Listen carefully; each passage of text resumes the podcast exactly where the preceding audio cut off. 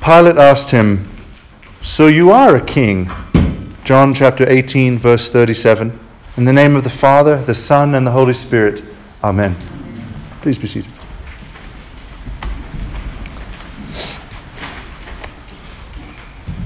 The kingship of Jesus, which is the focal point of this festival in the Christian year, the very last of the Christian year as opposed to the calendar year as we move through uh, into Advent. Um, the kingship of Jesus has some built in ambiguities. Pilate couldn't square what Jesus was saying. So you are a king? Right? That we see in this word of Pilate the recognition that there's, there must be some truth in what you're saying, and I, I wonder how much of it was left. Uh, you know, it's interesting to imagine what it would have been like to meet our Lord face to face in his mortal and earthly ministry. Um, what sort of, how did he carry himself? We know that he was meek and lowly of heart, but he was also perfect, of perfect integrity, uh, and was to be the king of the, the whole universe. I wonder what nobility of soul Pilate must have recognized. He recognized that there was, there was something to this claim of being a king, but he couldn't figure out what Jesus was saying. Right? So you are a king? And that sort of ambiguity is what I want to tease out first together. On the one hand, um, there's the outward difficulty of pointing to his kingdom, right? Where is the kingdom of God? Hebrews chapter 2 actually admits this difficulty very honestly, says, we do not yet see everything in subjection to Jesus. Right? We, we don't yet see part of the kingdom of God isn't visible to the eyes. If in fact the Lord Jesus is king over everything, there certainly are a lot of unruly subjects, right? And I'm not just talking in the church, I mean the whole world. If he's king of the whole cosmos, there's a lot of things in nature and a lot of, uh, a lot of humans who are not honoring that kingship. But the fact that there are many unruly subjects doesn't make his kingship less real. And National Geographic um, can't put on a map the borders of the kingdom of God. The kingdom of God doesn't have coins or stamps with the face of Jesus on it. So there's a lot of things which we expect from visible kingdoms that we don't have for the kingdom of God. But I would say this we're not devoid of outward tokens, the strongest witness to the kingdom of God is the church. If you will, every church building I like to think of as a consulate or an embassy for the kingdom of God.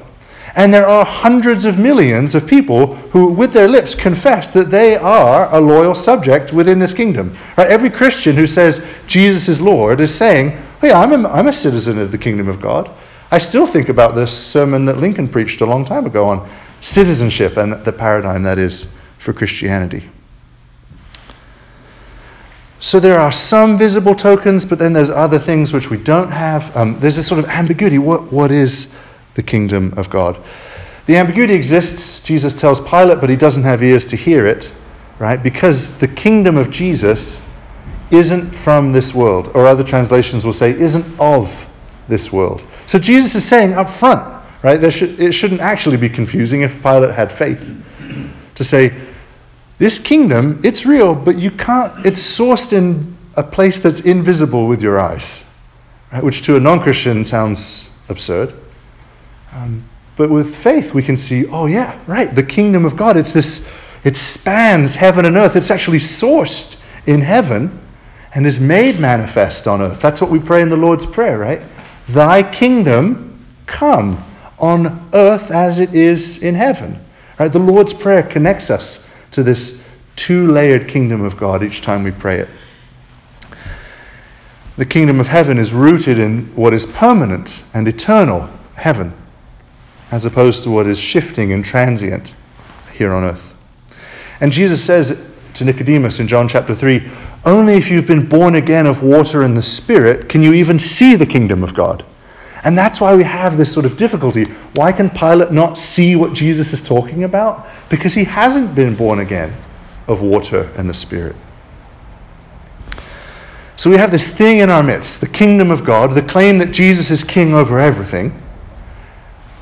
Um, and yet, we're still looking, the, the world of touch and sight um, can't get our arms quite around it. It's sort of slippery to the world of sense. Thankfully, the Word of God reveals things about this kingdom that we can't intuit by ourselves. Stuff that we can't, because we can't touch and say on a map, here is the kingdom of God.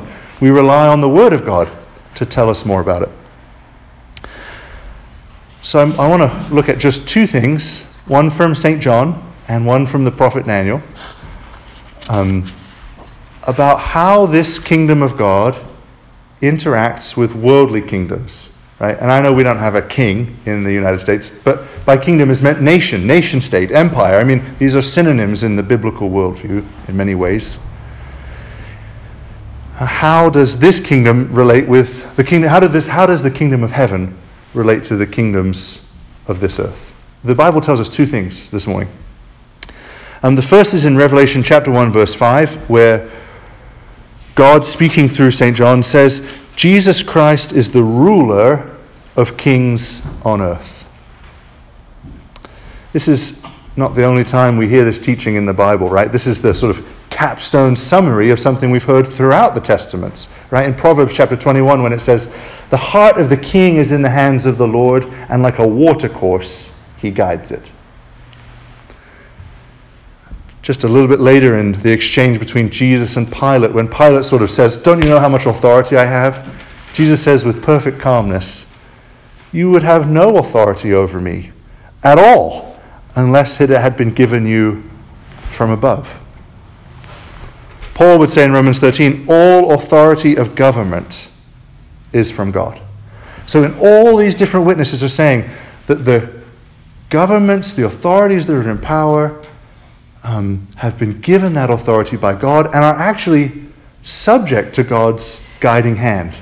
Jesus is the ruler of kings on earth.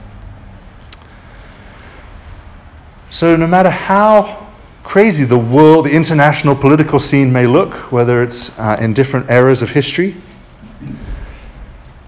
the Bible says that there is nothing that happens in either US or international politics that God is not ultimately in control of. And this is a faith claim, right? Because the world can look really crazy at certain times. There is not an apparent hand. We can't say, oh, look, really clearly, look, here's the hand of God. His hand is moving in a very mysterious way, in something which the human mind can't even comprehend, even using the evils of the, of the governments of the world towards his ends. We see that in his very careful dealing with his people Israel, revealed in the prophet Isaiah, right? That he would use even a wicked nation to do his disciplinary punishment against Israel, but then he would make sure that nation gets punished for their sins too. Like he is working, he is the ruler of kings on earth. Nothing, I feel like sometimes the the news cycle can leave the impression that it's all just chaos out there, and it, in many ways it appears that way sometimes. But the scripture says Jesus Christ is the ruler of kings on earth. He will guide all things in some mysterious way to his ultimate purposes. And we know that as sort of, you know, we see sort of these layers of accountability between levels of government here on earth, similarly, all leaders, they have a higher leader who they will be accountable to as well.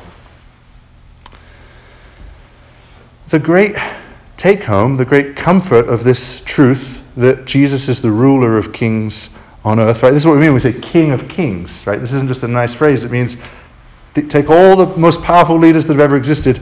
Jesus is the king of all of them. He's the king of kings. The comfort of this is that the Bible is, I would say, inviting, but it's actually commanding.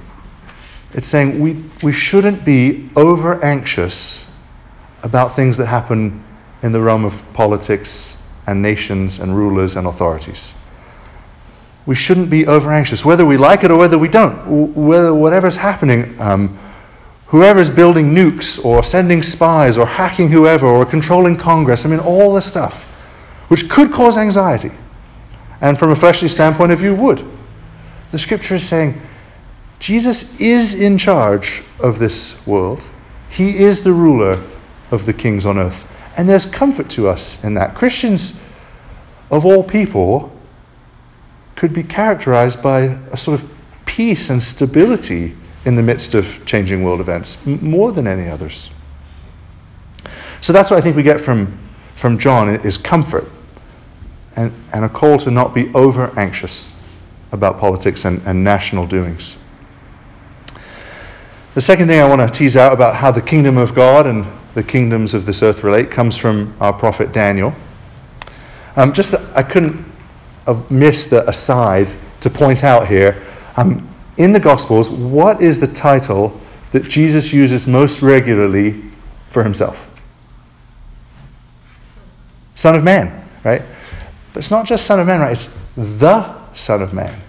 He always says the Son of Man, um, which is the phrase just Son of Man just means human. It's kind of a standard way of referring to a human being. But the phrase the Son of Man is not a standard phrase. And when we look at the whole witness of Scripture, what it seems to be clear that Jesus is doing, in Daniel, we heard about this one like a Son of Man who would be given a kingdom and would sort of share this authority fully with God and have a lot of the characteristics of God, in fact, would be God. Right? This Son of Man who comes.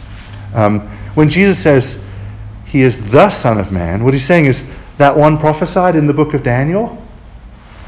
You know, he was saying, That's me, the Son of Man the one who will be the ruler of all. Okay, that's the end of the aside. Um, what Daniel says is, is uh, it's fully consonant with the vision we see in the later chapters of Revelation that all the kingdoms of this world, every single last one of them, will ultimately be brought low and crushed. All rulers will be then held accountable for their deeds. Um, one of the things, you know, when you read the book of Daniel or the book of Revelation, um, we see a lot of things about beasts, right? Um, in Daniel, he gets these visions of four beasts and then two beasts, and in Revelation, we get the beast from the sea and the lesser beast. You know, we got all these beasts. Um, beasts in Daniel and Revelation always signify powerful empires, powerful nations. That's what the beasts are. And we see in Daniel the same thing as we see in Revelation. Daniel chapter 7, verse 12.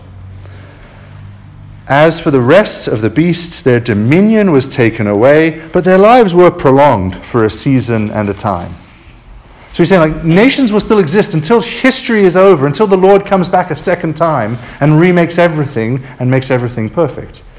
We will still have the operating structures of nations and kings, um, but they do not have the ultimate authority they are now subordinate to the ultimate authority, Jesus Christ.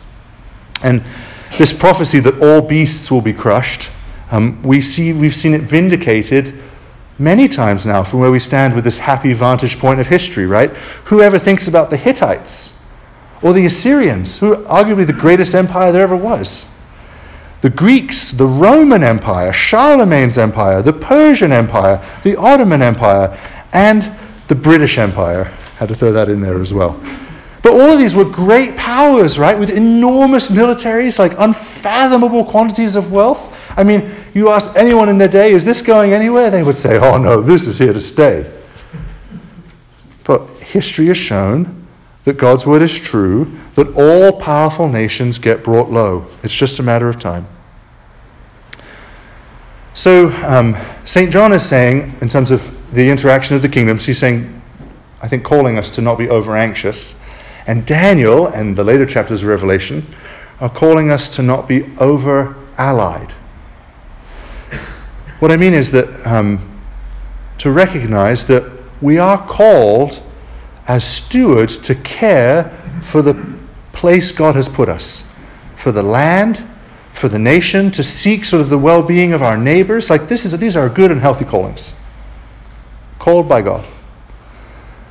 But to recognize that when we're investing in the world of kingdoms of this earth and politics, we're investing in something not finite. Sorry, not infinite. We're something finite, something temporal, an investment that will not last forever. Unlike investment in the kingdom of God, and by that I mean investment in our life with God and our life serving each other and sharing the good news, all the aspects of the Christian life, which will have eternal dividends investment in politics and the news and these things, they won't have eternal dividends.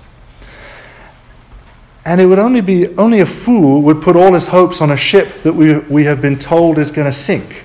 Right? No one's going to put his greatest treasure on the Titanic as it sets out from the port. I think similarly, to make sure that our hopes are set in the right place, that we're looking for a kingdom that's from above. We're not looking for salvation or even, even ultimately for the provision of worldly goods from the kingdoms of this earth. We look to the great high king, the king of kings. Daniel is calling our eyes there to the thing that will endure, endure, the, the kingdom of the Son of Man. Listen to what Daniel says, verse 14. To him, which is a prophecy, is seeing Jesus.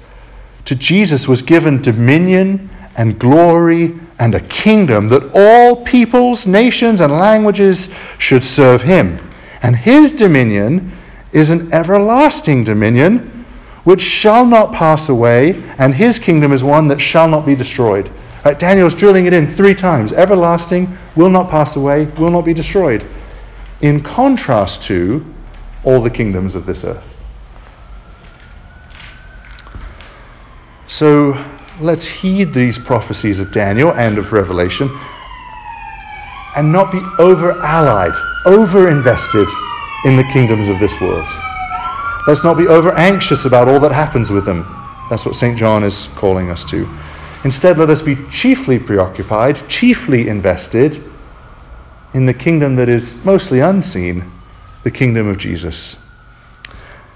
I'd even say let's pay more attention to the news in this kingdom, right? Thank, there is no media outlet as such. Um, but I think about all the places in the New Testament where Paul says this sort of very mystical invitation, you know, figure out what pleases the Lord, right? Like, sort of lean in your ear to listen to what's, what's God doing in your life, in the life of your family, and in this community. And let's try and listen for that news and to pay attention to that. And lastly, I want to say, you know, as people who sort of, in a way, we have a foot in both planes, right? We live as human beings, as citizens of this country, and um, taxpayers. Um, we, have, we do have a foot planted in this world, but we also have a foot planted um, in the world to come, in the kingdom of Jesus. And the visible will always be tempted to take more of our loyalty than it should. And one of the reasons that we have liturgy and ha- gather regularly, one of the reasons I think God instituted such a thing, is sort of to lean back always on that other foot, to sort of renew our loyalty at the banqueting table of the King of Kings. I love this frontal. This is the table of the King of Kings. And we are citizens in this kingdom. And we, when we eat at this table, we remind ourselves and we actually sort of, in a more lively way, participate in the reality of our, our home, our true kingdom with Jesus in heaven. Amen.